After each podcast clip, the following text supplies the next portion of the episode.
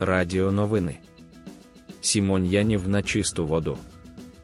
Як діяти Міжнародному кримінальному суду, визначаючи напрямки та царини, в яких болото стан здійснював та продовжує здійснювати воєнні та терористичні злочини, призначити декількох відповідальних зі стійкою психікою, які перебирали б новини державної пропаганди Орди, відбираючи з них лише ті, в яких пропагандони звинувачують Україну в певних злочинах проти людяності, порушенні українського законодавства, міжнародного права і в воєнних злочинах. Бінго. Це є ті напрями злочинної діяльності, які здійснює Орда в Україні і за її межами проти українців. Потрібно просто встановити осіб та факти з доказами.